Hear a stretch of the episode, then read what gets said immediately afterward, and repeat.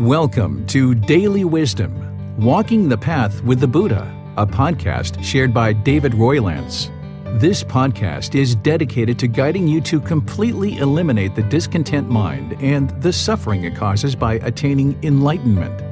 Learn and practice the teachings of Gautama Buddha that will guide you to fully attain a peaceful, calm, serene, and content mind with joy.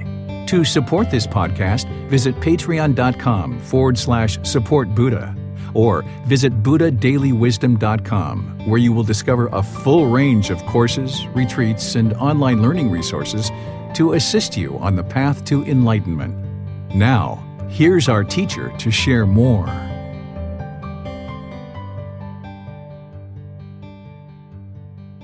Sawadee Kap. Hello and welcome to Daily Wisdom Walking the Path with the Buddha.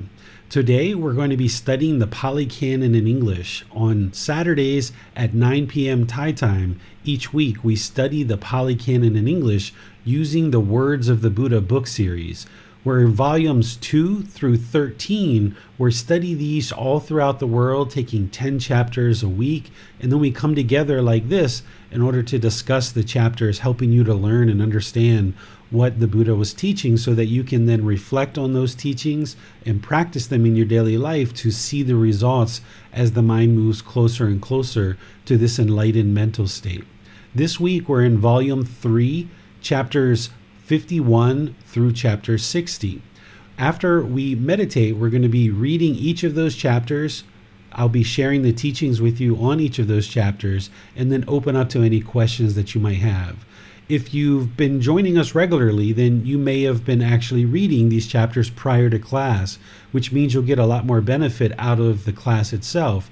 But if you're joining us for the first time and you haven't read these chapters, it's okay because we're going to read them in class today. You're welcome to join us and you'll be able to study right along with us. And then in the future, you can actually download the book from our website, buddhadailywisdom.com click on the button for free books and you'll see the volumes listed there because next week we're going to be in chapter 61 through 70 and you can actually read prior to class and gain a lot more insight and a lot more value from the class itself.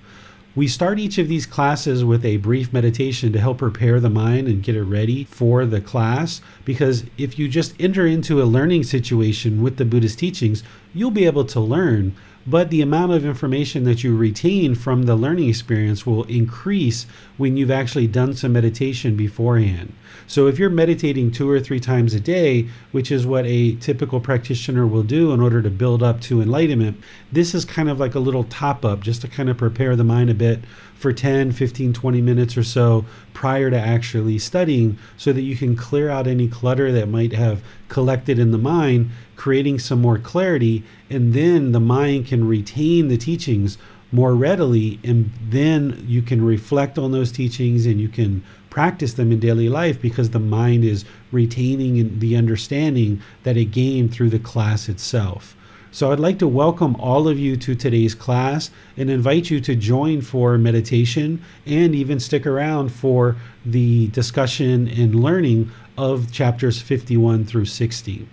I tend to not give very much guidance and meditation in this class, so go ahead and take a position of meditation, typically either seated, standing, or walking, and go ahead and start making the body comfortable, getting the lower body, the hands and arms into position, keep that upper body nice and erect, keeping the mind attentive and alert with the eyes closed, and just start breathing in through the nose and out through the nose some nice, gradual, natural breaths.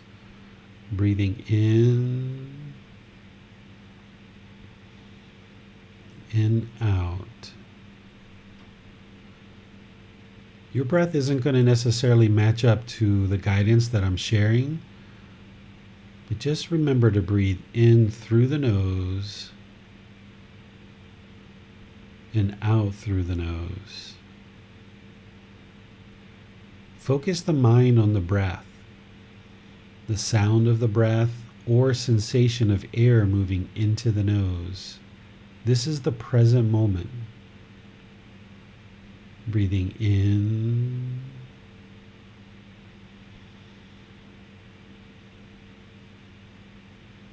And out. I'm going to do some chanting to kind of ease us into meditation. Then I'll leave you on your own to do the work, training the mind to focus on the breath. Anytime the mind isn't on the breath, cut that off let it go and come back to the breath.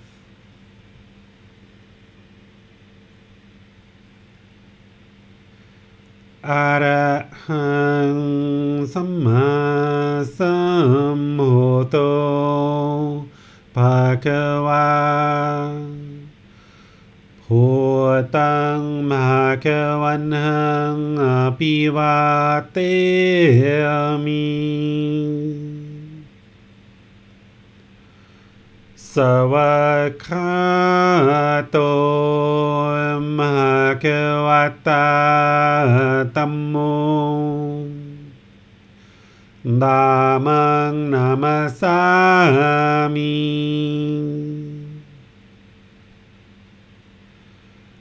สุปฏิปันโนมหะควะโต สาวกสังโฆสังฆนามามิ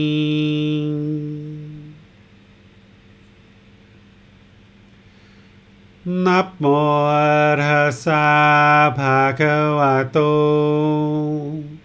อาระหโตสัมมา สัมพุทธัสสะนับโมระสาภาเกวะโตอะระโตสมมสัมพุทธัสสะนัโมรสาภากวะโต arahato sama saputasa iti piso mahakawa arahang sama sambuto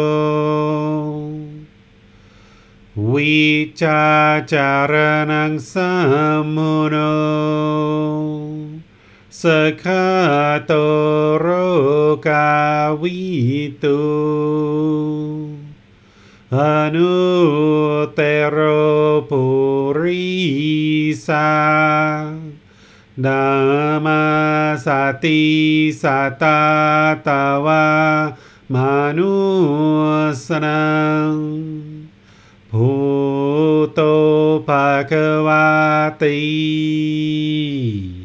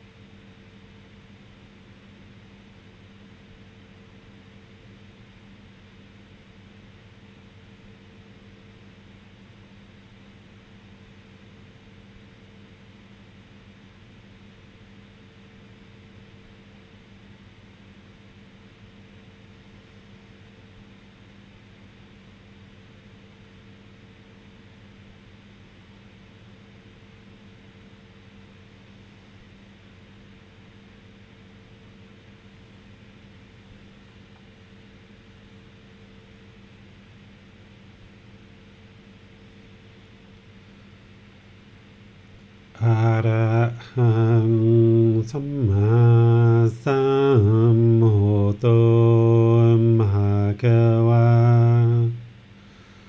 พุตังมหากวันังอภิวาเตมิ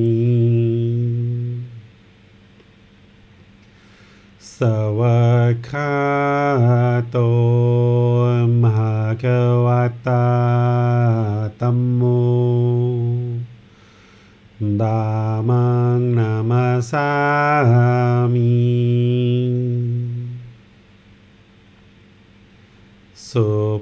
เทปา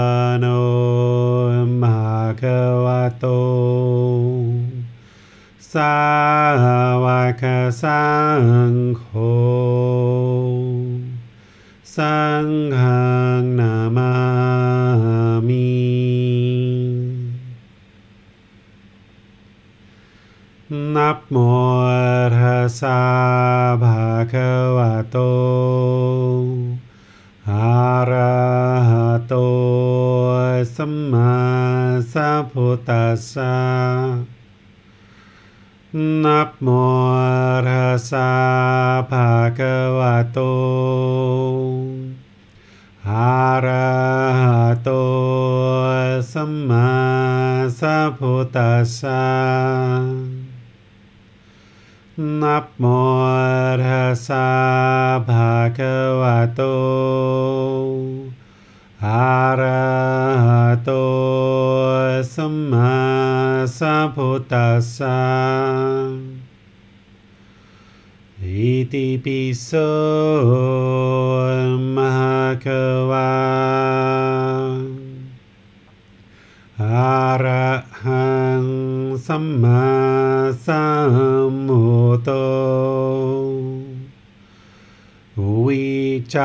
าจารนังสัมพุโน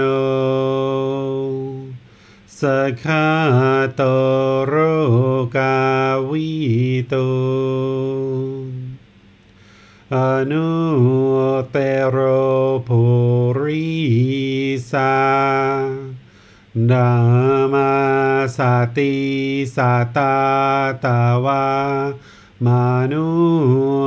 ก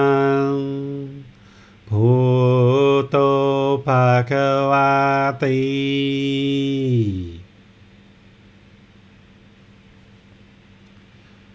if you guys would like to make your way out of meditation, you can go ahead and switch over to the chapters that we're going to be studying this week, which are chapters 51 through 60. And we have our moderators, Bassam, Manal, and Nick, who are helping. So as we go through the chapters, we'll have a student read each chapter, then I'll teach any, share any information that I'd like to share about the particular chapter, and then open up to any questions. And the way that you ask questions is put those into Facebook, YouTube, or Zoom. Our moderators will see that and then ask your question during the class. Or if you're in Zoom, you can electronically raise your hand and ask any questions that way. And keep in mind, if you are reading these chapters, there's a reference where you can see the original source of where this particular chapter came from because most of these chapters the Buddha was talking before and after this. So you can go back and see that if you would like using the reference. And you can see the explanations of where I'm providing commentary and explanations of what I feel the Buddha is teaching in each individual aspect of the chapters that we're studying. So if you read these either before or after, or before and after, you're going to be able to sit with them, read the content, look at the references perhaps if you need to go back and look at the other aspects of this particular teaching the Buddha sharing and look at the explanations that I'm sharing. Our class time is a time to come together, discuss, and kind of flesh out any questions or detailed explanation that you might be needing so that you can deeply learn, reflect, and then practice in order to improve your life practice, making your way to this enlightened mental state where the mind is peaceful, calm, serene, and content with joy. So I'll turn things over to Bassam, Manal, and Nick so that you guys can ask any questions that you have and lead through the class with the moderators. Hello, teacher. Our first volunteer is Miranda for chapter 51. Perfect. Leading to hell, to the animal realm, and to the realm of afflicted spirits. Monks, the destruction of life, repeatedly pursued, developed, and cultivated, leads to hell, to the animal realm, and to the realm of afflicted spirits. For one reborn as a human being, the destruction of life at minimum leads to a short lifespan. Taking what is not given, repeatedly pursued, developed, and cultivated, leads to hell, to the animal realm, and to the realm of afflicted spirits. For one reborn as a human being, taking what is not given, at minimum leads to loss of wealth. Sexual misconduct, repeatedly pursued, developed, and cultivated, leads to hell, to the animal realm, and to the realm of afflicted spirits. For one reborn as a human being, sexual misconduct at minimum leads to hostility and competition. False speech, repeatedly pursued, developed, and cultivated, leads to hell, to the animal realm, and to the realm of afflicted spirits. For one reborn as a human being, false speech at minimum leads to false accusations. Argumentative speech, repeatedly pursued, developed, and cultivated, leads to hell, to the animal realm, and to the realm of afflicted spirits. For one reborn as a human being, argumentative speech at minimum leads to being separated from one's friends. Harsh speech, repeatedly pursued, developed, and cultivated, leads to hell, to the animal realm, and to the realm of afflicted spirits. For one reborn as a human being, harsh speech at minimum leads to hearing disagreeable things. Idle chatter, repeatedly pursued, developed, and cultivated, leads to hell, to the animal realm, and to the realm of afflicted spirits. For one reborn as a human being, idle chatter at minimum leads to others distrusting one's words. Drinking liquor and wine, ingestion of substances that cause heedlessness, repeatedly pursued, developed, and cultivated, leads to hell, to the animal realm, and to the realm of afflicted spirits for one reborn as a human being, drinking liquor and wine, ingestion of substances that cause, cause heedlessness, at minimum, leads to madness. All right. Thank you, Miranda. This is a rare teaching in terms of how the Buddha often taught. He taught various teachings about how to develop the life practice and developing our wisdom, moral conduct, and mental discipline. This particular teaching relates mostly to the five precepts. And oftentimes he used to share the teachings, but very rarely did he share kind of the ramifications of not practicing the teachings. And this is a situation of him describing the consequences or the effects. Because remember, everything that he's teaching is exposing us to these natural laws of existence, essentially the natural law of karma, of cause and effect, or action and result. So here he's showing the cause and he's showing the effect as well. So rather than just believing what you're seeing here, this is where it's important to learn, to reflect, and then practice to see the truth for yourself. So, what the Buddha shares in the five precepts, and he's sharing here, is that we shouldn't destroy life. We shouldn't kill living beings. And when he talks in the five precepts, he talks about living compassionately for the welfare of all living beings. And he just says what the teaching is. But here he's sharing with us the effects that if we do destroy life and we continue to do that repeatedly, it leads to rebirth in hell, animal realm, or afflicted spirits. But if we are reborn into the human realm, then at minimum, it leads to a shorter lifespan. And this can help you if you observe certain beings in the world that die really early. This can be based on their actions in this life and or previous lives. And the Buddha is explaining for each one of these precepts of what at minimum does it lead to in the human realm. So one that you might be able to look at and kind of reflect on most closely is something like drinking liquor and wine, ingesting substances that cause heedlessness. If you've ever done that or you've been around people who do do that, then ask yourself. Don't just learn and believe, but reflect on it. Ask yourself when you were doing those things, or as you are doing those things now, or as you observe people doing those things now, does it lead to wholesome results? Or does it lead to what the Buddha is saying here? At minimum, it leads to madness. So the Buddha's teachings are sharing the truth, But you need to be able to see that truth because by seeing that truth, then you gain wisdom. And this wisdom then informs your decisions, and you're able to make wiser and wiser decisions in your life. Whereas if we kept drinking alcohol or ingesting substances that cause heedlessness, then it's at minimum going to lead to madness in this life. But also, if we happen to be reborn, it can potentially lead to rebirth in these other realms. And it's always important to note that when the Buddha is talking about rebirth, and we're going to be having a lot of topics and chapters like that today, that he's not trying to guilt, shame, or fear anybody into learning and practicing his teachings. He's just sharing what the truth is. The ultimate goal of his teachings is for beings to attain enlightenment, where there's no longer any rebirth in any of these realms whatsoever. But people obviously are going to have questions during his lifetime.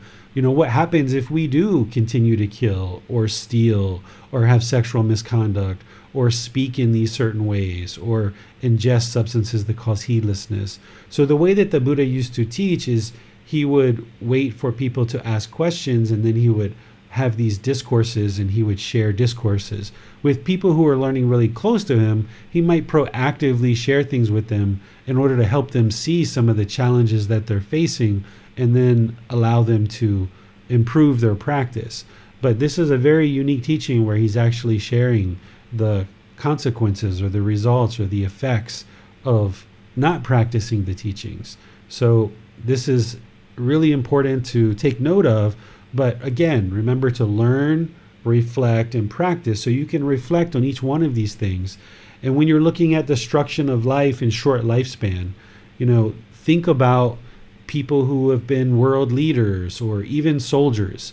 We're not talking about just people who are legally based on humanity's laws or human laws that are legally killing like people like soldiers for example they have the legal justification from their government to go into war and kill.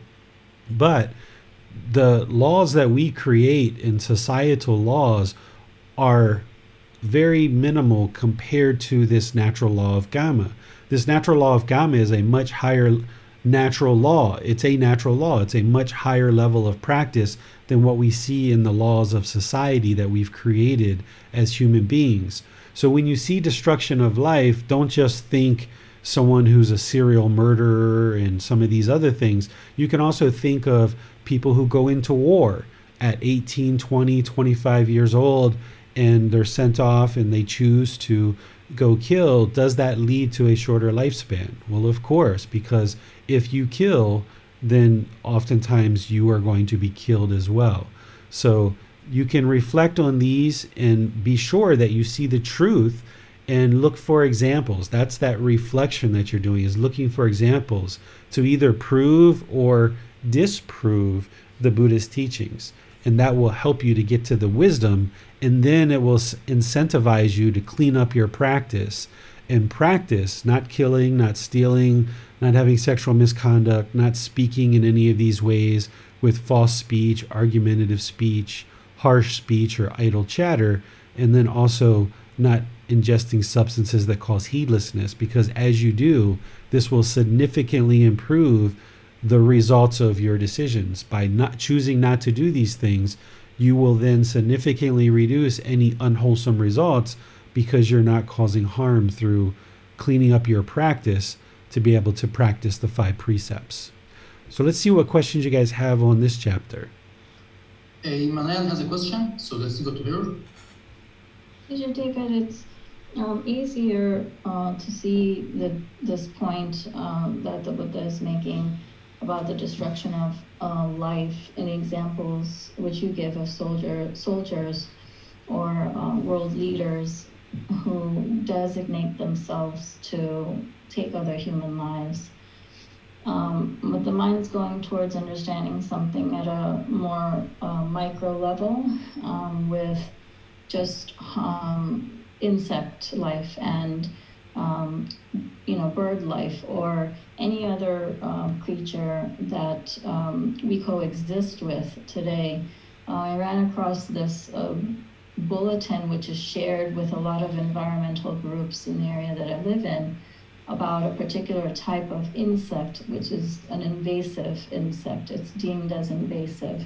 So it, it is um, growing in such high population that um, it is known to be devastating some of the plant life, which is essential to the ecosystem.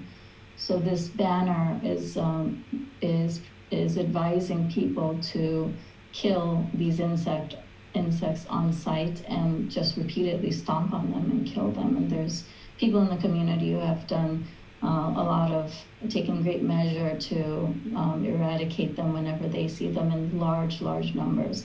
And these insects come into my home, and I just kind of usher them outside the home. I wanted to understand, though, the the line between understanding about the destruction of life and surely this is just in reference to insect life and um, other beings which are um, we coexist with um, flies and insects. What is your thoughts about the quality of um, these insects being deemed as invasive and the long-term effects which have been proven, which they do cause devastation in, in our environment? This is mentioned in this same volume in chapter 44 when I talk about the five precepts. I expanded beyond what I talked about in volume one about the five precepts, where I talk about insect infestation.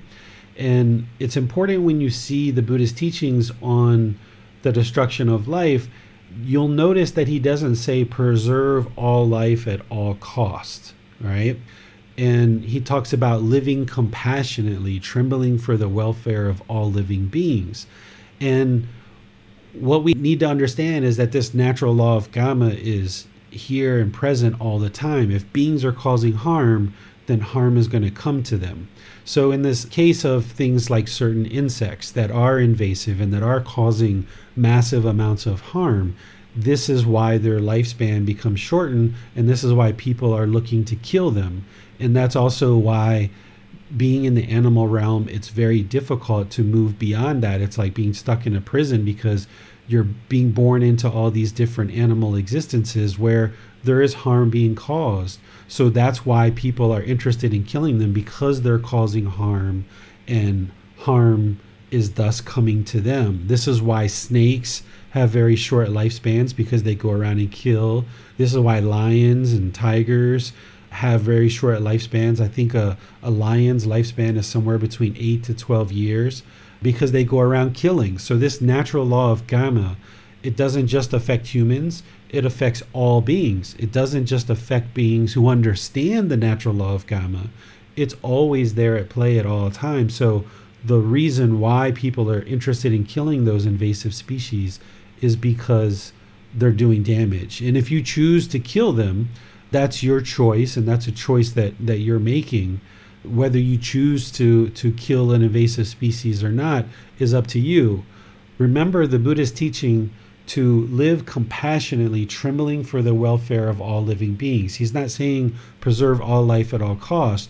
So if our house for example was infested by insect that was invasive, and it actually was at one point. It, it was uh, there were some termites that we had a, a lot of termites here around the house. We looked for different options to eradicate this through methods that don't harm them, that don't kill the termites. You know, like different herbs and things like this. But ultimately, what it came to is my wife ended up contacting a company that went around and you know discovered a way to rid these insects of our home so there's situations where you're going to need to potentially kill. But if you've done the work ahead of time in order to try to live compassionately for these living beings and find a way to eradicate them without killing, then that's fulfilling that precept because that's karma, that they're being killed because they're causing harm, therefore harm is coming to them. So that's what I would share with that. And if you have any follow up questions on that, just let me know. I, I have reviewed the teaching in the book and um, I investigated that for myself um, several months ago. And um, this this education part, which the community is being educated on, um, I know for myself at least that I cannot take the life of anything else, another mm-hmm. being.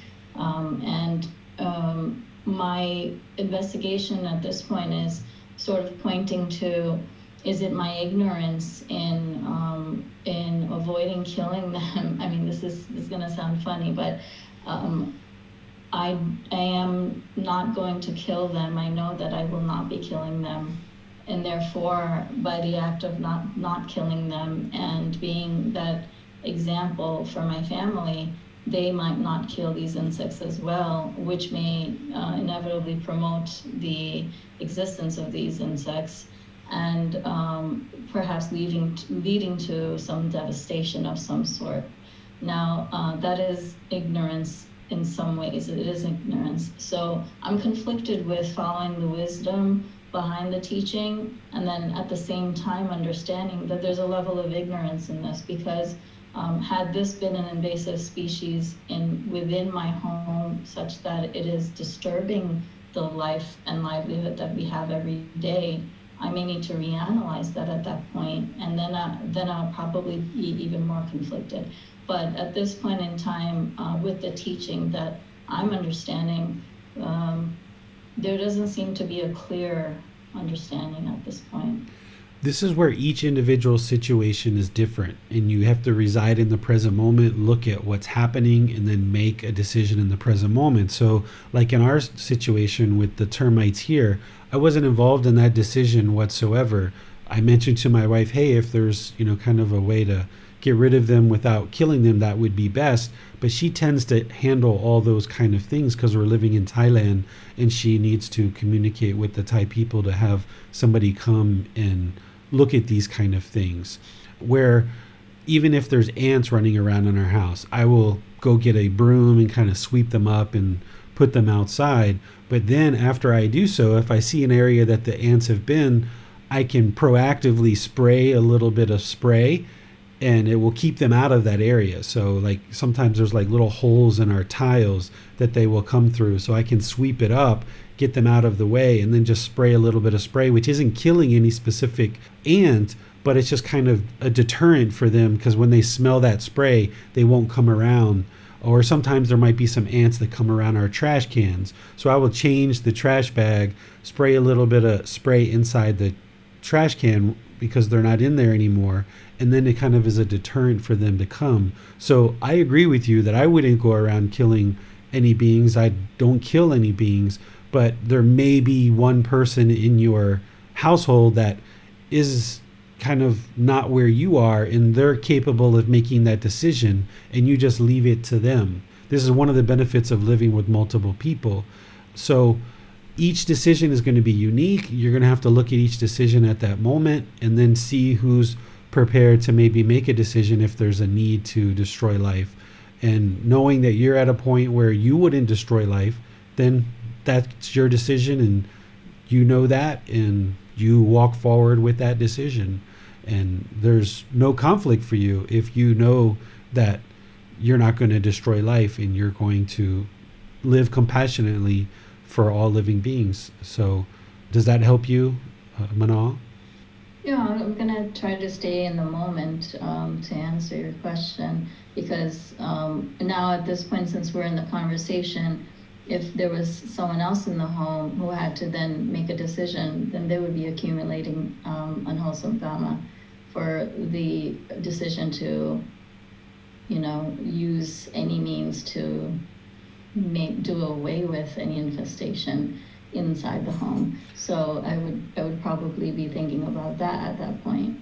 Right, but remember that the unwholesome karma is the cause and effect. It's not a mystical magical thing. So in that moment, if that person understands that they have lived compassionately, they're looking for other solutions, it didn't come about, and they understand the cause and effect here that these insects are causing harm. And if we allow this to continue, then it's going to cause harm to us. And that's not living with loving kindness and compassion for all living beings that we allow these insects to eat our home and then we're going to be out of a home in a matter of two or three years.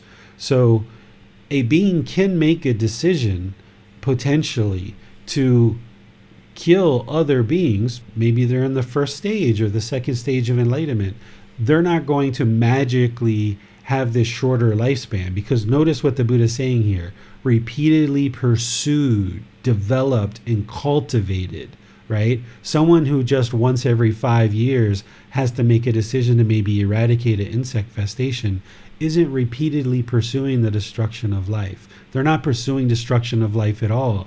It just so happens that they found themselves in a situation where they need to look at how can I eradicate this infestation without causing harm after they've done their due diligence, realizing that they can't make a decision that's going to preserve life.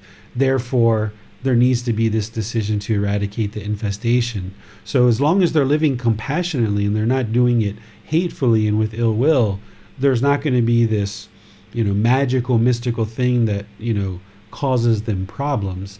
It's more about if somebody was living with hatred, anger, and ill will throughout their life, that's what's leading to the shorter lifespan.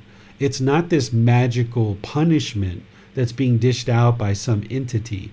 It's that by living with anger, hatred, and ill will, and you live that way, destroying life continuously, it's going to weigh on the physical systems of the body. Therefore, it's going to lead to a shorter lifespan. That's the cause and effect.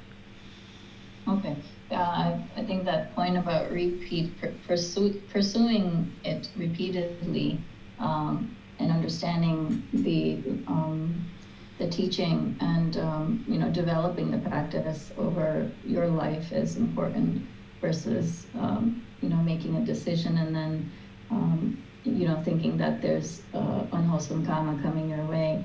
Um, I, I understand that point you made today. Thank you.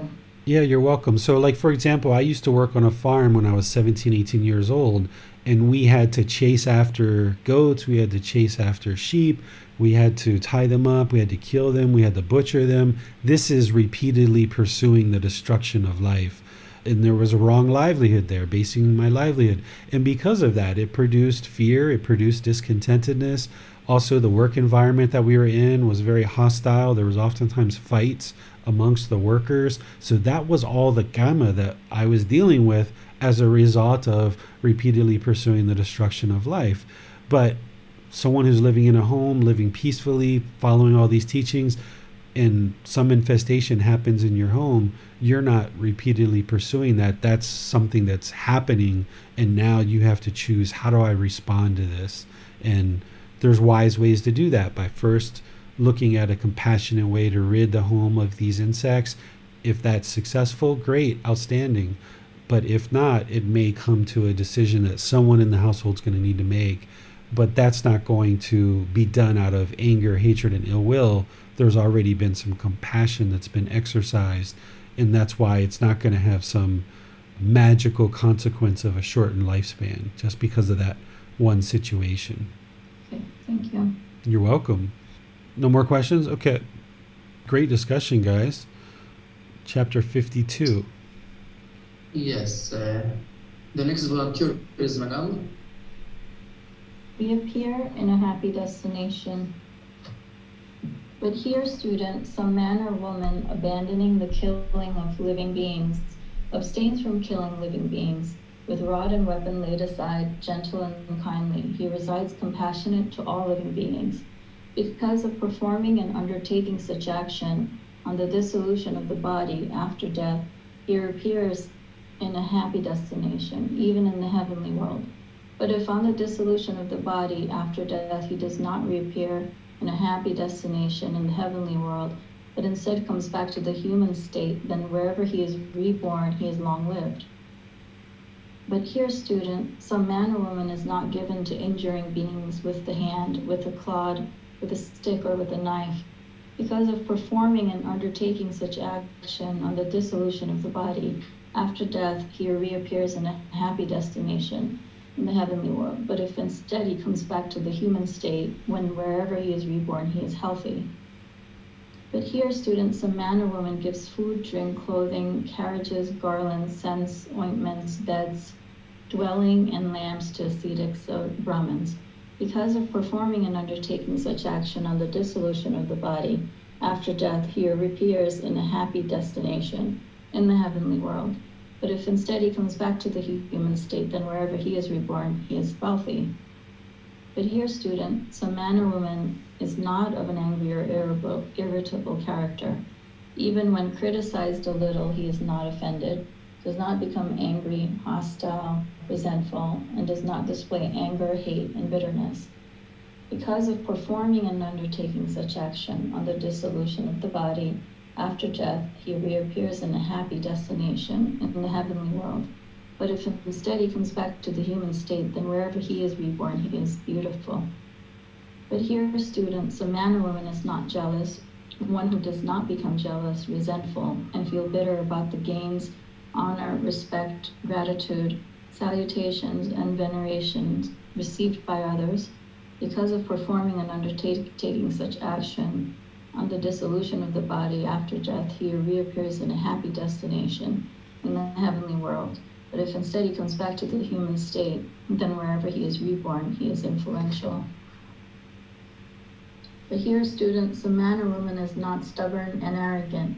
He pays homage, respect to one who should receive homage, respect, rises up for one in whose presence he should rise up, offers a seat to one who deserves a seat, makes way for one for whom he should make way, and honors, respects, appreciates, and venerates one who should be honored, respected, appreciated, and venerated.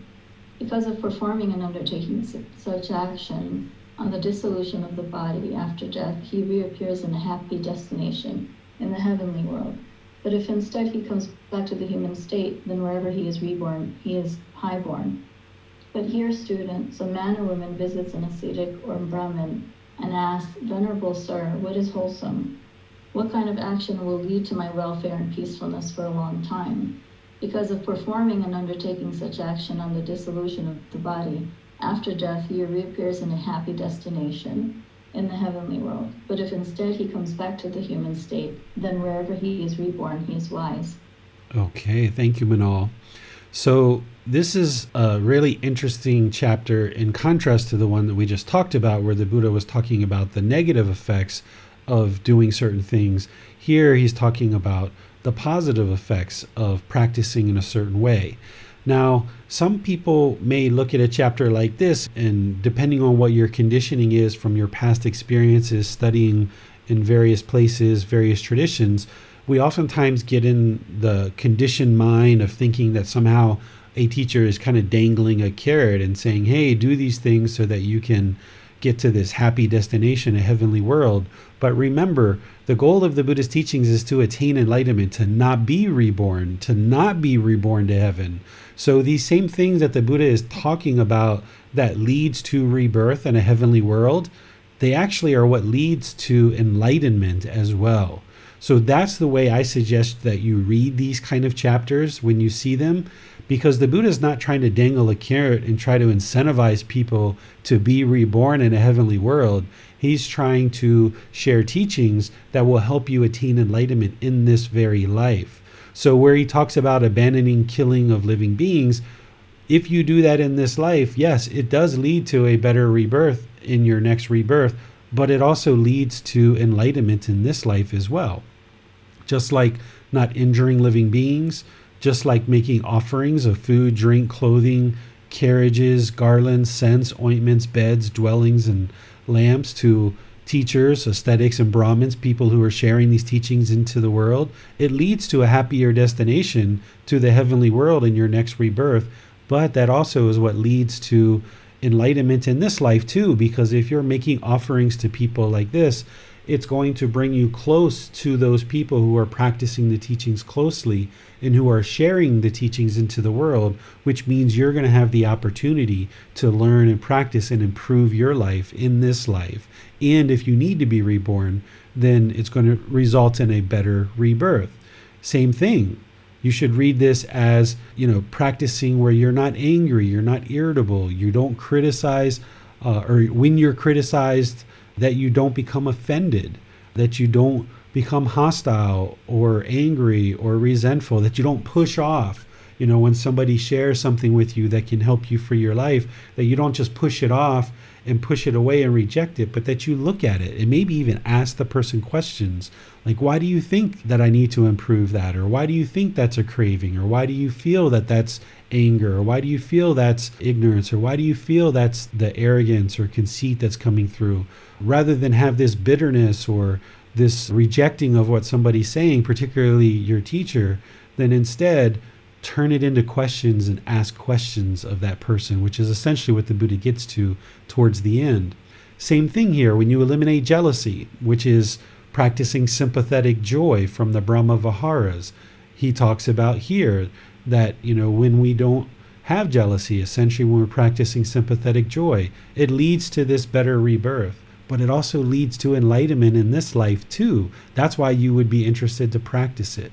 Same thing with stubbornness or arrogance, right? And then, of course, the last one, he oftentimes will put one of the more significant ones or the most significant one at the end of the teaching, where he says, okay, if you sit down with ascetics or Brahmin teachers who are sharing these teachings and ask them questions, what is wholesome? What will lead to my welfare and peacefulness? Asking all these various questions, it will lead to being wise in a future life but it's also going to lead to being wise in this life too which actually leads to enlightenment so that's what you should really be interested in is practicing these teachings so that it leads to enlightenment in this life while it does lead to a better rebirth in a future life it will also lead to a better and more peaceful existence in this life that's what you're really looking to achieve so let's see what questions you guys have on this chapter No question for this chapter. all right, let's move to the next one. Chapter 53. Yes. Eight worldly conditions gain and loss, shame and fame, blame and praise, pleasure and pain. These conditions that people meet are impermanent, transient, and subject to change. A wise and mindful person knows them and sees that they are subject to change. Desirable conditions do not excite his mind, nor is he saddened by undesirable conditions. All right, thanks, Possum. So, these eight worldly conditions that the Buddha talks about, some of them are agreeable or desirable, some of them are undesirable. And what can happen is if a being experiences the desirable experiences or desirable situations or desirable conditions, a mind that is not disciplined, that doesn't have wisdom, is going to take excitement in those desirable things, which is going to experience those pleasant feelings, and the mind's going to be discontent. And if a being experiences the undesirable conditions or undesirable situations, then the mind can be saddened, experiencing those painful feelings. So, what the Buddha is saying here is a wise and mindful person, someone who has awareness of their mind, mindfulness, a person who has wisdom, understands that these eight worldly conditions are all impermanent. So, it doesn't make sense to hold on or cling or crave any of them because it's only going to lead to discontentedness. I created this chart in this particular chapter to kind of line them up so that you could be clear on what are the desirable and undesirable conditions or situations. And you're not interested in holding on or craving or welcoming any of these things. You will experience through becoming more and more enlightened, you will experience gain. You may experience fame at some point. Not necessarily all enlightened beings are going to experience fame, but maybe some will you will experience praise, you will experience certain pleasures. But the Buddha is saying don't allow the mind to excite in that because that's going to be pleasant feelings, and the mind's going to then develop more craving because of it, and that's going to lead to continued discontentedness because if you cling or hold on or crave any of these desirable conditions, then it's only a matter of time before those things change you're not going to be able to permanently have gain. You're not going to permanently be able to have fame. You're not going to permanently have praise. You're not going to permanently have pleasure. So when you experience loss, shame, blame, and pain, if you allow the mind to experience excitement with these desirable conditions, then when those things change, then you're going to experience painful feelings when you experience the other side of this. So you should reside in the middle where as the mind experiences any of these things, you're just unaffected by it. You've probably been aware of people who have been very famous, like early in their life or at some point during their life, and then their fame wanes, and some of those people end up committing suicide and killing themselves because their mind is holding on and craving the fame so much and working so hard to get back to it once it fades that they can't get back to that fame and therefore the mind becomes highly discontent and they don't understand that it's their own craving that's producing that and there ends up being a death because of suicide so holding on to any of these things can cause massive amounts of discontentedness in your mind likewise if you had a certain income or a certain salary a certain gain and your salary goes up to a certain level and then maybe over time your skills aren't as vibrant, maybe they're not as desirable, maybe the economy changes and your salary goes down. Well, if you get so used to this gain and this high salary and then you're making less money, your mind can be very discontent because of that. And if you don't recognize the pleasant feelings that are arising based on these desirable things, if you don't recognize with mindfulness, awareness of mind, that that's happening and cut it off and let it go, then at some point those things are going to change and you'll only experience painful feelings when these undesirable conditions come into your life. So the Buddha is advising here in his teaching not to allow the mind to be affected by any of these conditions. What questions do you guys have here? Well, would you say that the the reason, the cause that makes the mind experience discontentedness is that it is basing its happiness on conditioned objects. So if the mind is basing its happiness on permanent things, would the mind experience discontentedness? There's nothing that the mind can base its happiness on that is permanent because if it's basing it on something, that something, that is a conditioned object, it's going to change. There really isn't many things in the world that are permanent. Enlightenment is permanent, and the natural laws of existence are permanent. Anything that's unconditioned is going to be permanent. So, unconditioned love is permanent. If you can love someone without conditions, love can be permanent right? This is where some people they might have had a horrible relationship with somebody, ended up breaking up, but at the end of the relationship they still love that person. True love. We're not talking about attachment. If you love without conditions, you can actually still love this person, but it can get pretty murky for the unenlightened mind because it might be craving, desire, attachment. But you can have unconditional love that's permanent. But at that point you're not basing your happiness on that unconditioned love or you're not basing your happiness on anything unconditioned if you're basing your happiness on something that happiness is conditioned on something so it's conditional feeling so it's not possible to base your happiness on something that is unconditional just the fact that you're basing your happiness on something that something is the condition. And it's always going to be temporary. It's always going to fade. And that means it's always going to produce painful feelings. Yeah, now it's clear. Thanks, teacher. You're welcome. Any other questions on this chapter? Mm, not seeing any question for this one. All right. Very short one, but very powerful one there. Well, uh, the next volunteer is uh, Nick.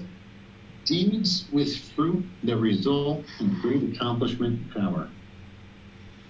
Having cultivated for seven years a mind of loving kindness, for seven eons of contraction and expansion, I did not return to this world. Whenever the eon contracted, I reached the plane of streaming radiance. And when the eon expanded, I arose in an empty heavenly mansion. And there I was, Brahma, God, the great Brahma, the unvanquished victor, the all knowing, the all powerful. 36 times I was Sakka, ruler of the heavenly beings. and many hundreds of times I was a wheel turning monarch, righteous, a king of righteousness, conqueror of the four regions of the earth, maintaining stability in the land and possession of the seven treasures. What need is there to speak of mere local kingship? It occurred to me, monks, to wonder of what kind deed of mine is this the fruit? Of what deeds ripening am I now of such great accomplishment and power? And then it occurred to me it is the fruit of three kinds of deeds of mine, the ripening of three kinds of deeds that I am now of such great accomplishment and power deeds of giving, of mastery of the mind, and of refraining. All right, thanks, Nick. So here the Buddha is talking about some of his previous lives. There's times where he goes into even more detail than this, but here he's talking about some of the beneficial lives that he's had in the past. He talks about lots of animals that he's been at different times too. So he's talking about having cultivated his mind with loving kindness. He talks about not even being reborn for seven eons and when he talks about an eon, he talks about it as just an undistinguishable amount of time. So, seven of those as the world went through contraction and expansion, he didn't have rebirth. And he then talks about being reborn in these various beings.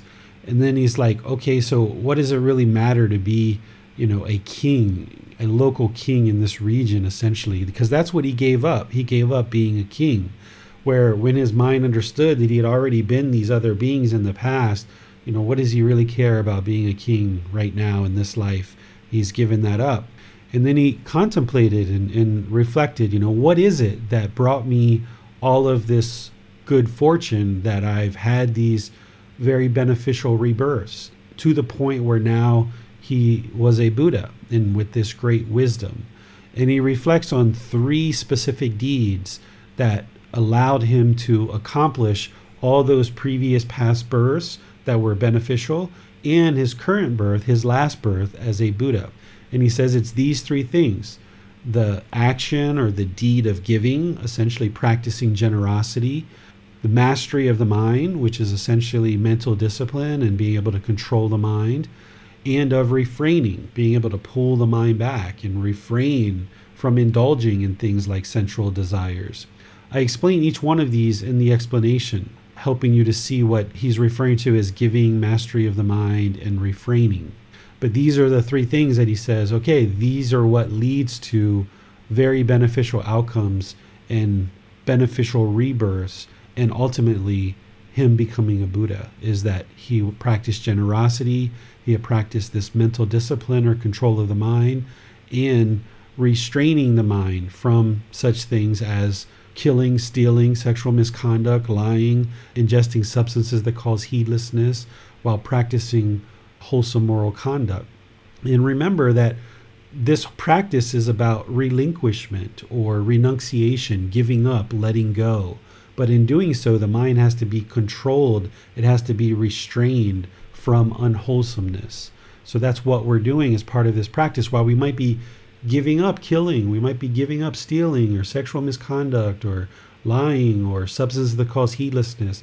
What you're gaining over here is that focus, that concentration, that calmness, that peacefulness, that wisdom, that clarity of mind, the contentedness where the mind doesn't experience any discontentedness. You're gaining this joy, this permanent joy. So oftentimes people will sometimes focus on this refraining or restraining the mind as if you're giving up a lot of things, but you also have to look at what you're gaining as well. And there's much more joy in all these things that you're gaining. There's much more benefits in all these things that you're gaining than what you're giving up. So that's what he's talking about here. Questions on this chapter? Well, uh, this mind bring this teaching brings to the mind the idea that uh, the Buddha was clearly able to remember was detailed uh, about his previous existences in the different realms so that everything he shared about the cycle of rebirth was fully the, the truth every every single word that came out of his mouth since he attained enlightenment was really the truth. Right. He would have never lied. He would have only talked about experiences that he had. So if he wouldn't have experienced these things, then he wouldn't have discussed them. He wouldn't have talked about them.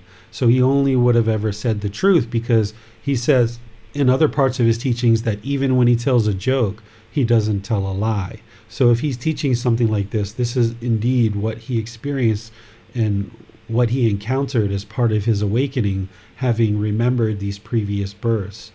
I think it's also important here to note that whenever you see the Buddha talking about Brahma, and particularly the great Brahma, that this is what we refer to today as God. And that's why I put God in parentheses.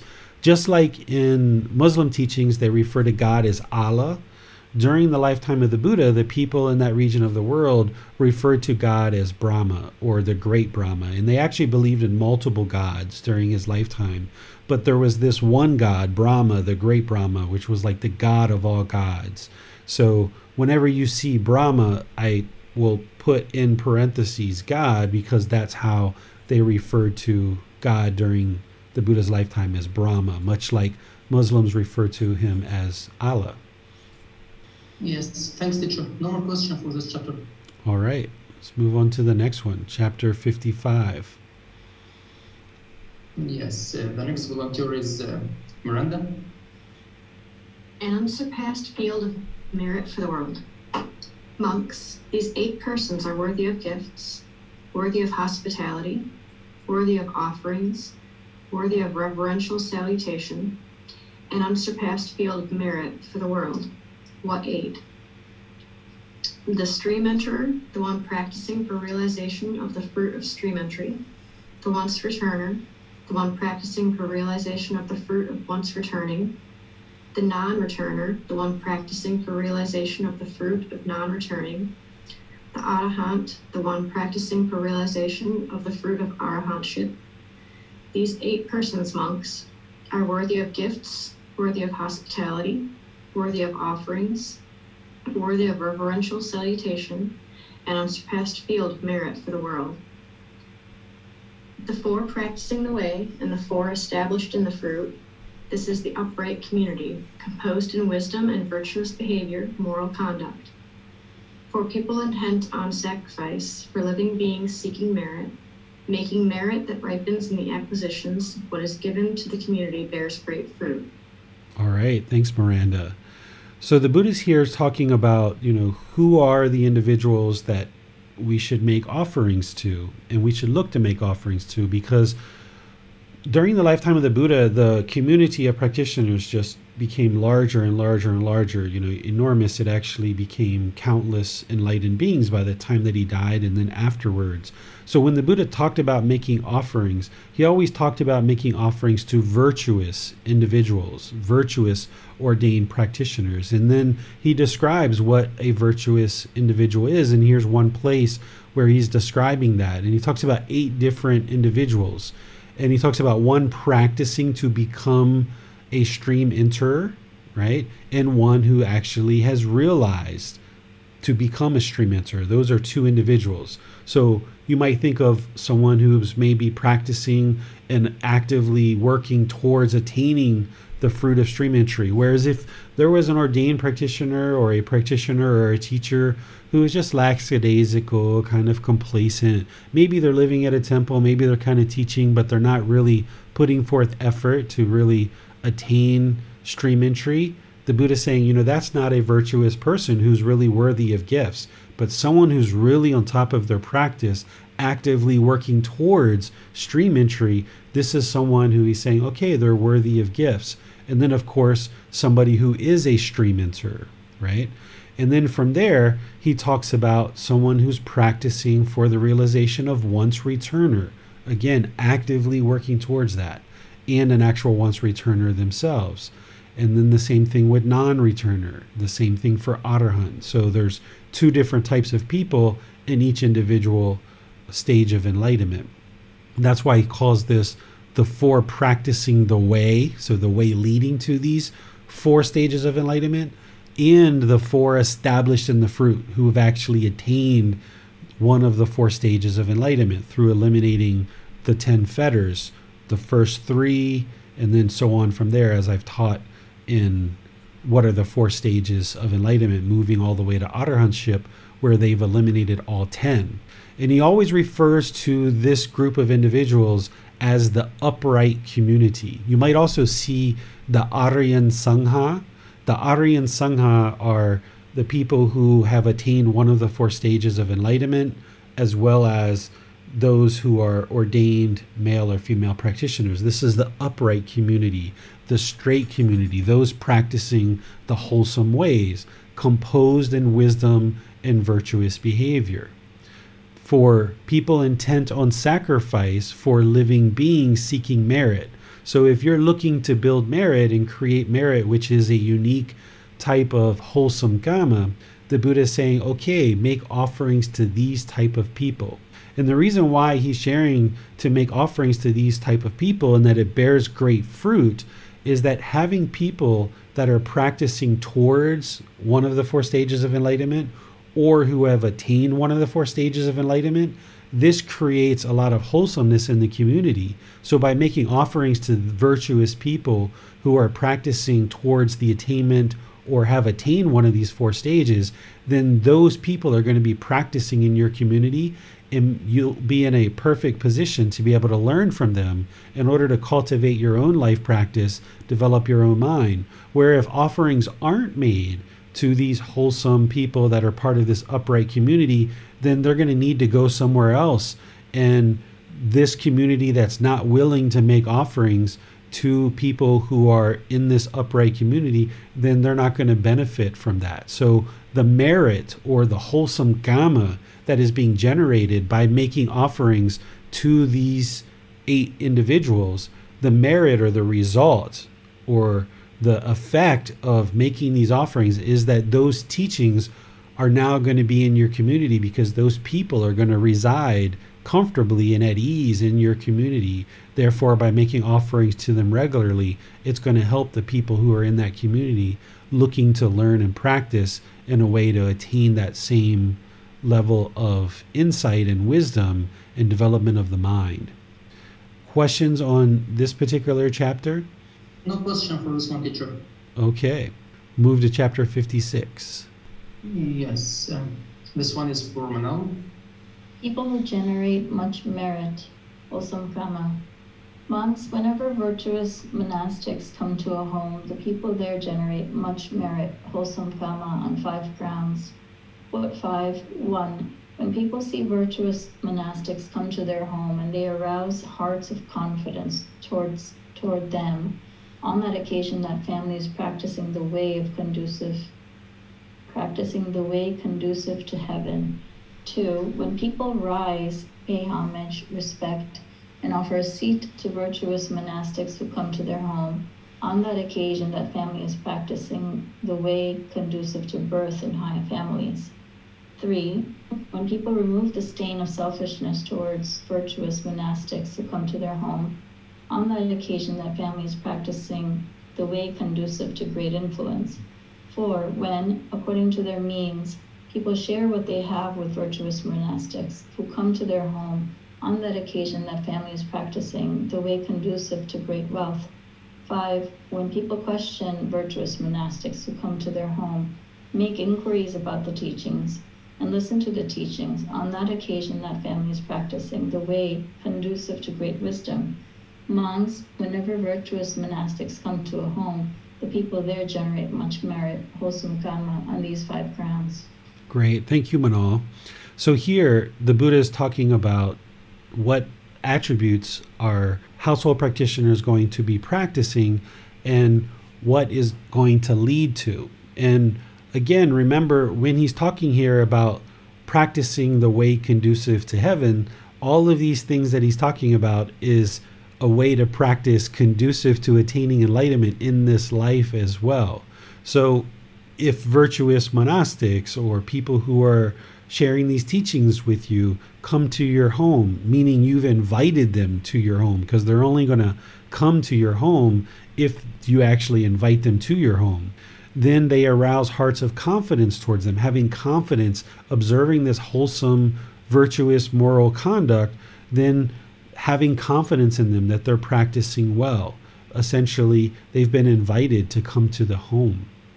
When people rise up, paying respect. So when people who are virtuous, uh, monastics, come to your home because you've invited them there, essentially stand up and greet them rather than being lackadaisical and like, oh, welcome, glad you're here, come on in, right? Like the Buddha saying, you know, show respect to these people because you're going to gain benefit from having these virtuous monastics in your home.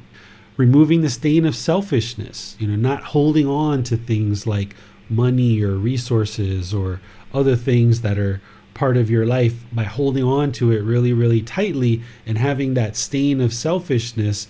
If virtuous monastics come to your home or you're in the presence of people who are conducting themselves in virtuous ways, the Buddha is saying, you know, don't be selfish, you know, share. We should be generous with all beings, but he's particularly saying, okay, you know, remove this stain of selfishness toward virtuous monastics because that's only going to help you in this life when you do that.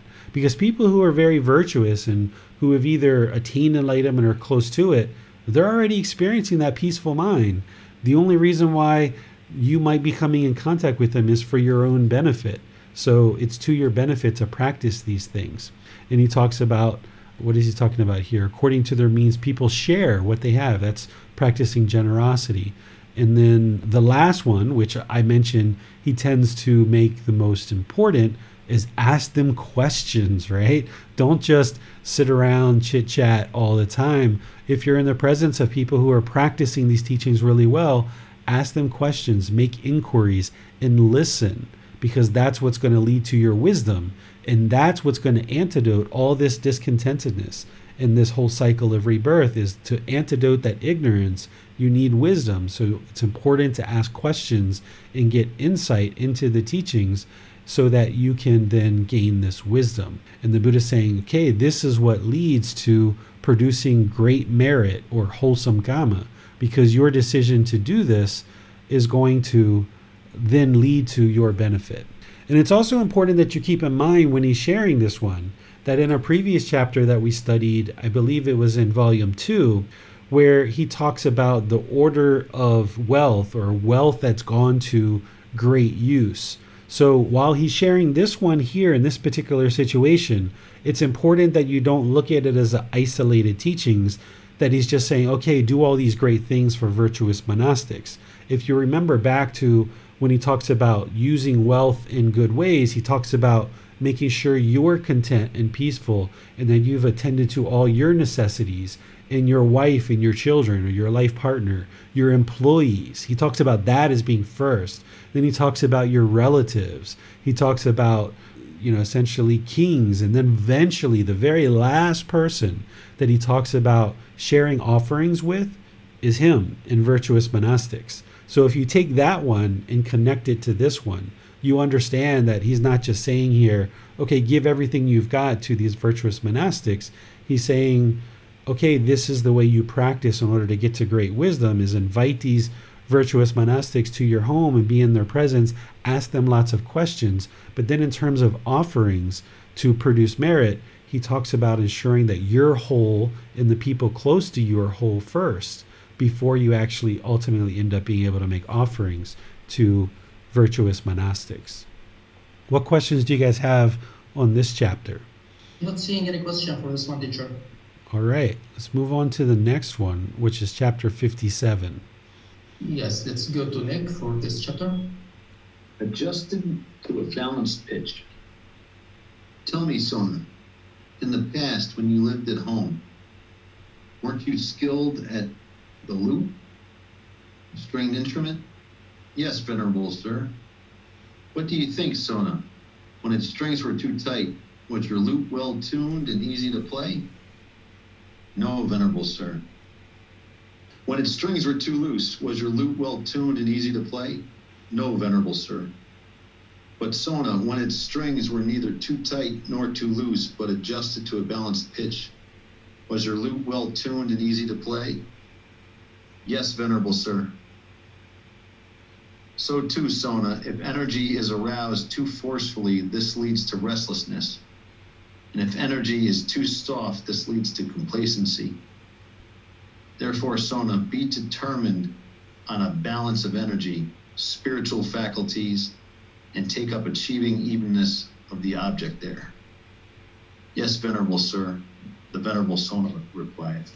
Okay, the Venerable Sona is actually a female ordained practitioner who at one time used to play this instrument at home as a household practitioner prior to ordaining. And this is where we start getting some insight into the Buddhist teachings about the middle way. He talks about the middle way being the Eightfold Path, and the Eightfold Path is the middle way. It's the path to enlightenment. But here you can see that analogy where he's talking about this instrument that has strings. You might think of it as a guitar nowadays, but of course, back then it wasn't a guitar, it was a different instrument. But similarly, if a guitar strings are tuned too tight, it's not going to play beautiful music. Or if they're too loose, it's not going to play beautiful music. It's only when they're tuned perfectly to the middle that this instrument will play beautiful music. And the mind is exactly the same way. That if it's too tight, meaning that you've aroused energy too forcefully, then the mind's going to be restless or overactive or anxiety, right? That's what we experience. Or if there's too soft of energy, then the mind's going to be sluggish or complacent. So the Buddha is saying here be sure to tune it to a balanced pitch and that it's perfectly in the middle because by doing so, that's where you'll actually experience the optimal performance of the mind. Questions on this chapter? Well, so it seems that uh, even energy as one of the seven factors of enlightenment should be also practiced uh, in the middle way. So, uh, is there a middle way for practicing mindfulness, or it's always beneficial to practice mindfulness? It's always beneficial to practice mindfulness, and there's a middle way to practice mindfulness. So, both of those things are actually true, Bassam. Because if you hold on to mindfulness too much and you're just constantly, constantly obsessive about practicing awareness of mind, you're holding it too tight. The string's too tight it's going to lead to unwholesome results. But also, if it's too loose and you're kind of lackadaisical about it and complacent about practicing mindfulness or awareness of mind, that's going to lead to unwholesome results too. So you've got to find that middle way where you're aware of what's going on in the mind, but you can do that at ease and you're not obsessed about it, but you're also not complacent about it as well. So it's always useful to be practicing mindfulness all the time all your waking hours, you should always be aware of what's in the mind. Yes. Thanks, teacher. One more question for this one. All right. Chapter 58. Yes, let's go to Manal for this chapter. The pleasure of sleep. What do you think, monks? Have you ever seen or heard that a head anointed Khattiya king, while exercising rule all his life, is pleasing and agreeable to the country if he spends as much time as he wants, yielding to the pleasure of rest, the pleasure of inactivity, the pleasure of sleep. No, venerable sir, good monks, I too have never seen or heard such a thing. What do you think, monks? Have you ever seen or heard that a royal official, a favorite son, a general, a village headman, a club master, while exercising leadership over the club all his life, is pleasing and agreeable to the club if he spends as much time as he wants? yielding to the pleasure of rest, the pleasure of inactivity, the pleasure of sleep. No, venerable sir. Good monks, I too have never seen or heard of such a thing. Monks, what do you think? Suppose there is an ascetic or Brahmin who spends as much time as he wants yielding to the pleasure of rest, the pleasure of inactivity, the pleasure of sleep, one who does not guard the doors of the sense bases, who is immoderate in eating, and is not intent on wakefulness, who lacks insight into wholesome qualities, who does not reside intent on the effort to develop the aids to enlightenment in the earlier and later phases of the night. Have you ever seen or heard that such a one with the destruction of the taints has realized for himself with direct knowledge, experience, in this very life the taintless liberation of mind, liberation by wisdom, and having entered upon it, resides in it? No, venerable sir, Good monks, I too have never seen or heard such a thing. Therefore, monks, you should train yourselves thus.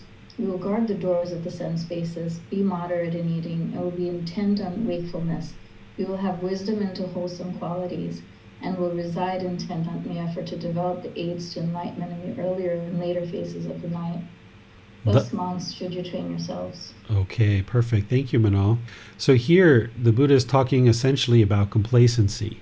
And if someone were to take all this pleasure in rest and inactivity and pleasure of sleep, how could they actually produce any beneficial results in their life? He starts out talking about this Khattiya king. The Khattiyas were a group of people who were very well respected and regarded as operating and conducting themselves in wholesome ways and having a very flourishing and prosperous community. So the Buddha is saying, Hey, have you ever heard this great, wonderful king of these great, amazing people that has been taking all this pleasure in rest and inactivity and sleep? And of course, no, we haven't heard of such a thing. Because in order for that community of people to be so prosperous and successful, the king would have to be active and working and applying effort and energy to be able to help the people get to that prosperous position. And then he goes through these other things like royal official, a favorite son, a general, village headman, club master, all of these people, essentially people in leadership positions or even just an average person like a favorite son. All of these people, in order to be successful in life, we can't just be lackadaisical and complacent, taking all this pleasure and rest, pleasure in inactivity, and pleasure in sleep. But also, we can't just constantly be go, go, go, go, go, go all the time. This relates back to the previous chapter where we need to practice the middle way. So we need to find time to take rest, be inactive, and have some sleep. But taking pleasure and dwelling in that stuff is what really is going to lead to somebody's lack of productivity if they just allow the, the mind to become complacent and not actually take active steps to improve. So the Buddha ultimately gets to talking about people who are on the path to enlightenment ascetics and Brahmin and others, saying, you know, have you ever heard of anybody who's essentially attained enlightenment, who's been taking so much pleasure in this rest and inactivity and, and sleep? Well, of course, the students of the Buddha nor the Buddha had heard of anybody that had ever attained enlightenment without practicing this enlightenment factor of energy, where there's this willingness to do something, this motivation, this enthusiasm, complacency is one of the hindrances to enlightenment. So if the mind ever becomes complacent, if you observe that with mindfulness, you need to immediately put steps in place, immediately move the mind out of that complacency. Don't allow it to sit there where it's not interested in meditating, it's not interested in reading, it's not interested in going to classes unwholesome thoughts are coming up in the mind and the mind isn't interested in cutting them off and letting them go. So if you went a week or two without reading, you're taking a break and you know that that's what you're doing, and then you decide, you know, three or four weeks down the road to start engaging in your studies again, okay, you know that you're actively taking a break because maybe you're busy in other things in your life and you know that you're going to be moving right back into becoming active with the teachings. But if you allow that mind to dwell there and become complacent, that's where the real danger sets in. Because if the mind becomes complacent on this path and you start tolerating these unwholesome thoughts that are arising in the mind, or you start tolerating discontentedness and you start lacking to make wise decisions about wholesome friends or wholesome companions or things like this, then you're going to get yourself into more and more challenges because you're not actively practicing. So you need to be active in your practice at all times in order to get to enlightenment. It's essentially what the Buddha is talking about. And then he talks about the things that one should be active in, which is guarding the doorways to the sense bases. So these six senses, where he talks about guarding them and protecting your contentedness, ensuring that the mind isn't longing through these six sense bases. Be moderate in your eating. Don't just indulge in constant eating, but be moderate, you know, in the middle. Don't eat an enormous amount, but also don't eat very little either. That wouldn't be good for the body. Being intent on wakefulness, awakening the mind, that that's what you're going towards. Even if you, like I mentioned, take a break from investigating the teachings for a while, but know that you're going to get back to it and make sure that that's what you do. And then make sure there's wisdom into wholesome qualities to cultivate residing intent on the effort to develop the aids to enlightenment. The aids to enlightenment are all the teachings like the seven factors of enlightenment, understanding the 10 fetters and how to eliminate those, understanding all the individual teachings that it takes to get to enlightenment. And that's what would ultimately lead to enlightenment. This complacency isn't going to lead to enlightenment. It's just going to lead to further complacency and the deterioration of the mind. What questions do you guys have on this chapter? Well, talking about the uh, sense door basis, would you agree that all 100% of discontentedness that is experienced in the mind starts in the uh, um, a sense door basis? If you understand dependent origination, you might not say that it starts there because it really starts with ignorance, the unknowing of true reality, right? But in this whole dependent origination, the six sense bases is a major step or a major aspect of what arises discontentedness. In the Four Noble Truths, we talk very simply about craving, desire, attachment is what leads to discontentedness. And that's what you need to hear when you first start learning in order to make that breakthrough to observe that it's your own mind causing its discontentedness, that mental longing with a strong eagerness. But the more you study and the more that you understand, particularly dependent origination, which is the ultimate truth of the Buddhist teachings, then you understand that it really all starts with ignorance and then it goes to volitional formations, consciousness, and so forth and so on, eventually getting to the six sense bases and craving through the six sense bases is what essentially creates the discontentedness in the mind. But we describe it in a kind of fine way when we talk about the sensual desire and guarding the six doorways of, discontentedness. But in order to understand that part of it, you'd have to understand the wisdom. And that's what we're eradicating that ignorance. So that's where it really starts. If you're talking about a sequence of events, Bassam. But if you look at it on a real macro level, a really fine level, then yes, I agree with what you're saying is that by guarding those six doorways to discontentedness, that's going to be what eradicates discontentedness from the mind because all discontentedness is going to come in through the six doorways. And if you train the mind and restrain it through those six doorways, those six sense bases, and you train the mind to not have craving through those, then you can make an end to discontentedness because all discontentedness is going to come through those six doorways. Thanks, teacher. No more question for this one. All right, let's move to chapter 59. Yes, uh, the next volunteer is uh, One who is constantly dedicated. But monks, if a sensual thought, a thought of ill will, or a thought of harming arises in a monk while walking, and he does not tolerate it, but abandons it, dispels it, terminates it, and obliterates it, then that monk is said to be dedicated and to have moral concern of wrongdoing. He is constantly and continuously energetic and determined while walking. If a sensual thought, a thought of ill will, or a thought of harming arises in a monk while standing, and he does not tolerate it, but abandons it, dispels it, terminates it, and obliterates it, then that monk is said to be dedicated and to have moral concern of wrongdoing. He is constantly and continuously energetic and determined while standing.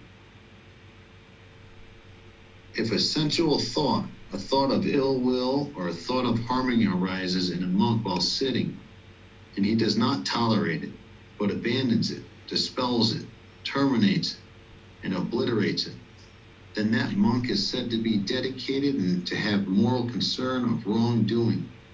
He is constantly and continuously energetic and determined while sitting.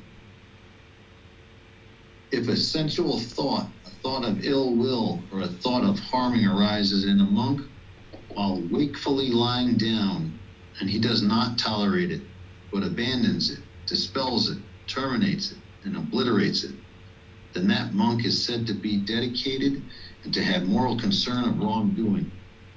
He is constantly and continuously energetic and determined while wakefully lying down. All right, thanks, Nick.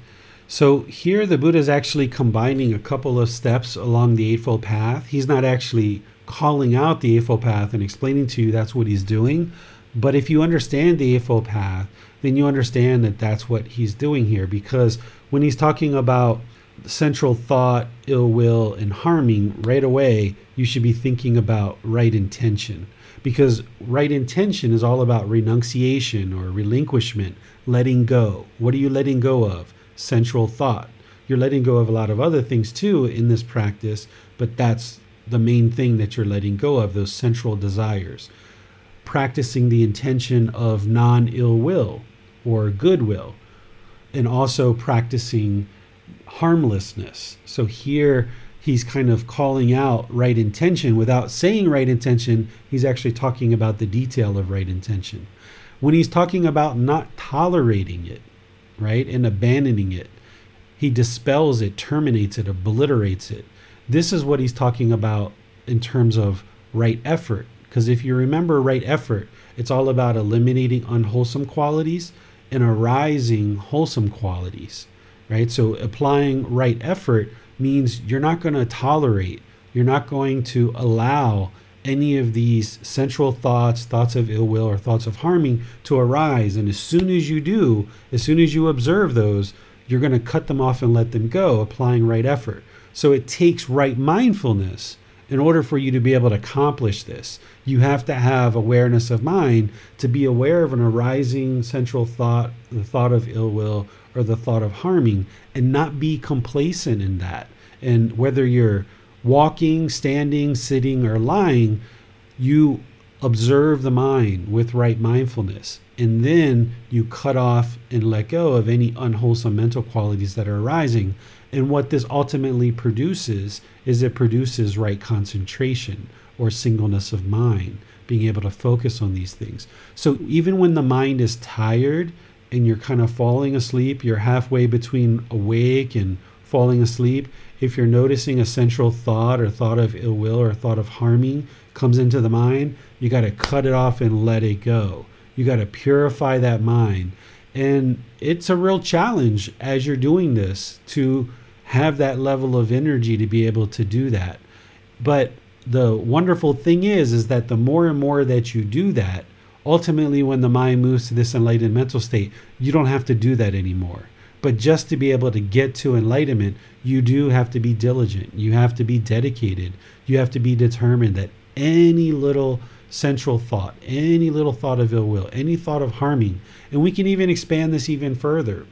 Any kind of conceit or arrogance, or anytime you see the personal existence view arise, or anytime you have any of these fetters, any of these pollutions that arise in the mind, you should not tolerate them. You should abandon them, dispel them, terminate them, obliterate them. Because as you apply right effort, cut them off and let them go, you're purifying the mind and they'll be less likely to come back into the mind.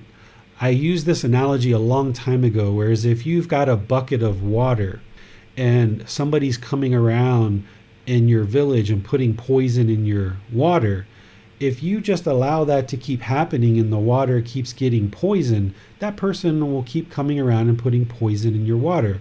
But if as soon as you see that person peek their face around a tree and you slap a lid on top of your bucket of water, protecting your pure bucket of water, eventually you do that a few times and that person's going to realize they can't poison your water anymore and they're going to stop trying. So it's the same thing as when these sensual thoughts or these thoughts of ill will, these thoughts of harming, and all these other defilements start arising. If you can cut them off and let them go and keep doing that over and over, eventually they won't come back into the mind because you've obliterated them. You haven't tolerated them. You've terminated them, and they will no longer arise in the mind. And that's where the mind becomes enlightened, where it's just so effortless that you're able to practice. You don't have to have this extreme amount of effort to be able to, to practice all the time. But in order to get there, as you're building up your practice, finding that middle way, you've got to find that middle way where you're diligent, you're dedicated and you're determined, you're not holding it too tight, you're not holding it too loose, but you're actively working to purify the mind. And as you do, cutting off things that are arising that are unwholesome, arising the wholesome, and then eventually the mind gets more and more purified, and you won't need to do that because it's just always having wholesome thoughts because those unwholesome thoughts never arise in the mind anymore. What questions do you guys have on this chapter? Well, do you agree that it is required, it is needed to be constantly dedicated for training the mind to attain enlightenment, even for one who was a stream enterer or a once returner in the previous life? Absolutely, because even if you were a stream enterer or once returner in a previous life, when you're born into that next life, you still have all the same 10 fetters. You still have the three poisons. You still have to develop your practice. It'll be easier for you because you've done that previous work in previous lives, but you still have to do all that work. So you are going to remain diligent even when the mind's enlightened, this is why I suggest people, even when you observe, you haven't had any discontentedness for a year, two, three, four, five, and you pretty much know the mind's enlightened, you should never convince yourself that the mind is enlightened because if you haven't had discontentedness for three months or four months or maybe six months and you're like oh wow i'm so enlightened. Look at this. No discontentedness for four months or six months that's when that arrogance arises that conceit, and then boom, here comes some discontentedness, and it's going to affect the mind. So if you never convince the mind that you're enlightened, you're not going around telling anyone that you believe you're enlightened, you're not professing you're enlightened, and all these other things, then you can just always be on top of your practice. So if you're six months, nine months, a year into this, where you experience complete contentedness for that year, and then some discontentedness happens to slip into the mind, if you remain diligent and dedicated, you can cut it off and stay on top of it right away. And then, boom, you're right back to peacefulness again. So, by convincing the mind that you're actually enlightened or that you shouldn't be diligent or you shouldn't be dedicated, you're just kind of inviting some discontentedness into the mind because you're now becoming complacent and if you're complacent, then the mind's not enlightened because you're not practicing that enlightenment factor of energy. So you've got to find that middle way and just stay there in that groove. Thanks, teacher. Let's go to Miranda for chapter 16. All right. One who is constantly complacent. Monks, if a sensual thought, a thought of ill will, or a thought of harming arises in a monk while walking, and he tolerates it, does not abandon it, dispel it, terminate it, and obliterate it, then that monk is said to be lacking of effort and moral concern for wrongdoing. He is constantly and continuously complacent and lacking in energy while walking. If a sensual thought, a thought of ill will, or a thought of harming arises in a monk while standing, and he tolerates it, does not abandon it, dispel it, terminate it, and obliterate it, then that monk is said to be lacking of effort and moral concern of wrongdoing. He is constantly and continuously complacent and lacking in energy while standing.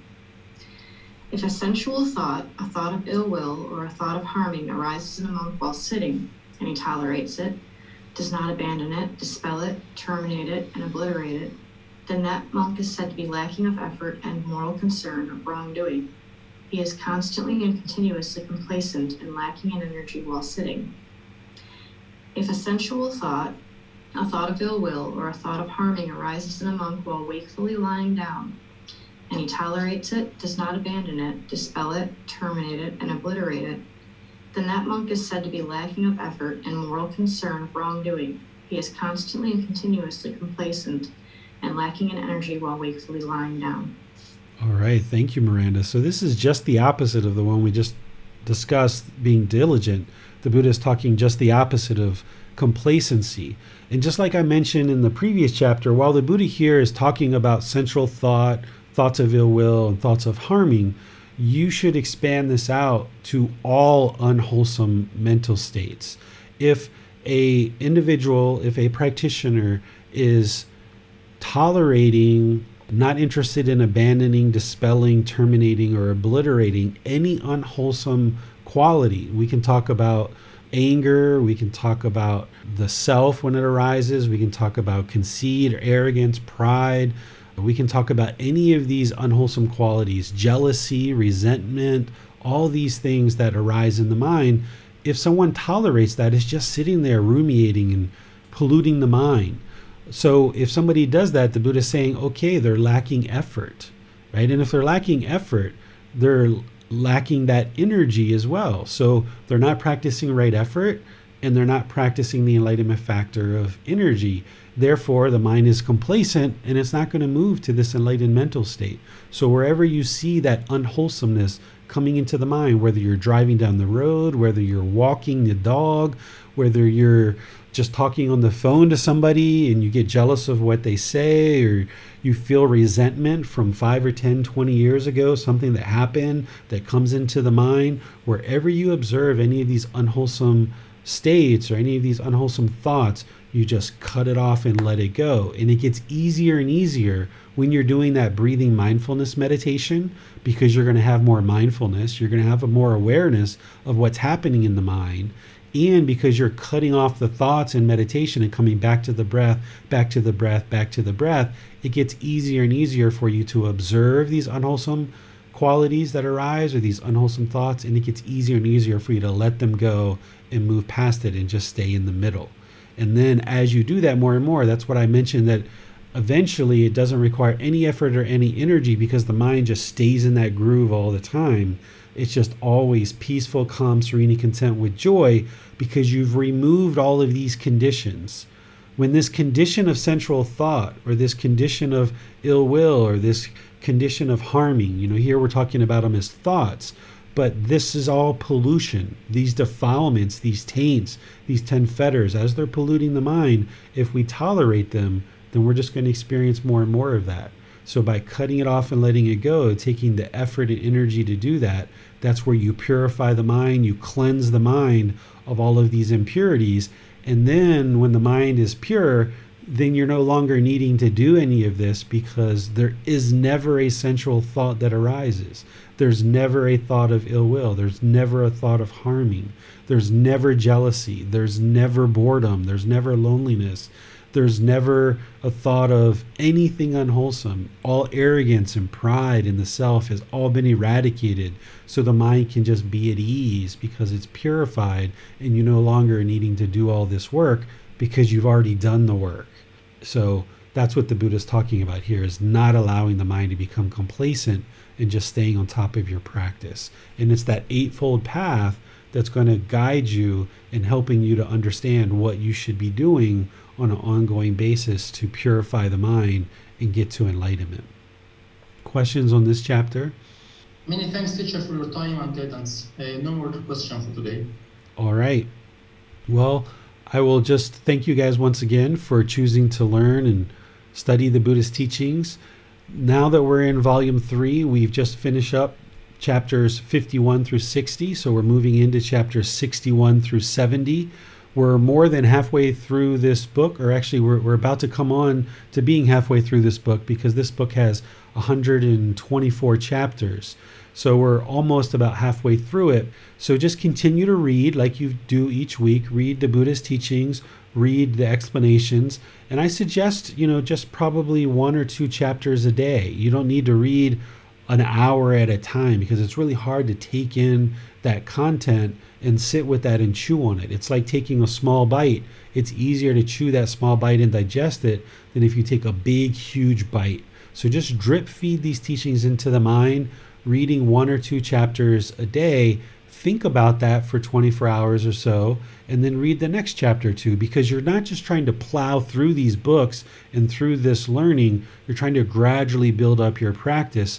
And you're not just believing what you're seeing, you're learning, and then once you learn through the reading, you're reflecting on that and you're reflecting on that and thinking about it, moving it into practice. And then these classes are another opportunity for you to learn, reflect, and move these teachings into your practice. And then, of course, I'm publishing these each week in the Facebook group. So, there, if you're reading them there too, you're able to drip feed these teachings into the mind, gradually learning, gradually reflecting, and gradually practicing. Tomorrow in our group learning program, we're going to be in chapter three of volume one, which is enlightenment. What is enlightenment? I'll be sharing the teachings there. And if you would like to read before or after, you can do that. Or if you'd like to just attend the class, you're welcome to do that as well. And then next Wednesday, we're going to be in the third part of our four part series on loving kindness. So I'll see you guys either tomorrow, Wednesday, or next Saturday. And until then, have a lovely rest of your day. We'll see you then. Sawadee Thank you for listening to this podcast. To provide support for this podcast, visit patreon.com forward slash support Buddha. To access more teachings, visit buddhadailywisdom.com. There, you will discover a full range of courses, retreats, and online resources to assist you on the path to enlightenment. Remember to establish a daily, consistent meditation practice, along with learning and practicing these teachings.